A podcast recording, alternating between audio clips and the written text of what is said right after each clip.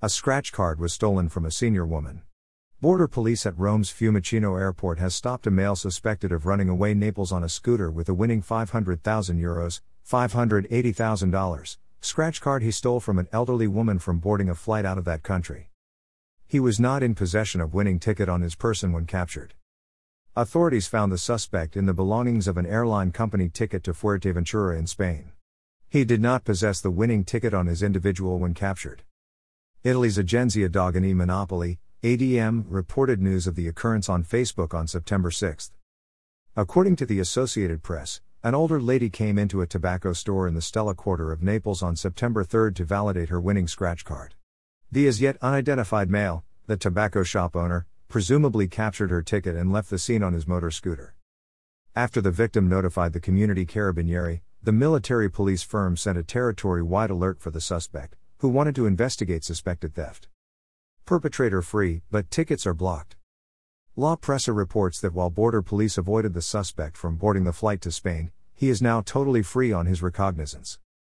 The ADM, Italy's import tax, customs, and monopolies company, in association with the Numerici and Lottery Games Office, have, however, put steps in place to guarantee nobody cashes the ticket. Authorities have frozen the set of the entire batch of card numbers distributed to the Naples tobacco store, including the winning ticket. Investigators are still looking for the missing $580,000 game card. Another gambler targeted in the United States.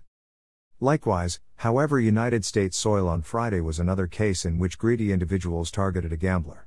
The New York City Daily News took to Twitter on September 5 to share video footage of the incident, in which a hooded shooter shot a male coming out of an illegal gambling den in Upper Manhattan with a heap of money in his hand. Two males equipped with guns leapt out of a black SUV and chased the victim. One suspect fired numerous rounds at the victim, a police source stated. Bullets hit the man in the shoulder and thigh, but he got away with his life and is steady. Friday shooting in New York City continues the trending US wide criminal offense of casino vicinity violence. Late sometime last month, it was Pennsylvania's turn, where a male got shot in the parking lot of Rivers Casino in Pittsburgh. The one suspect who did not fire his weapon supposedly reconsidered using the gun and ran back to the SUV. The actual shooter, on the other hand, ran.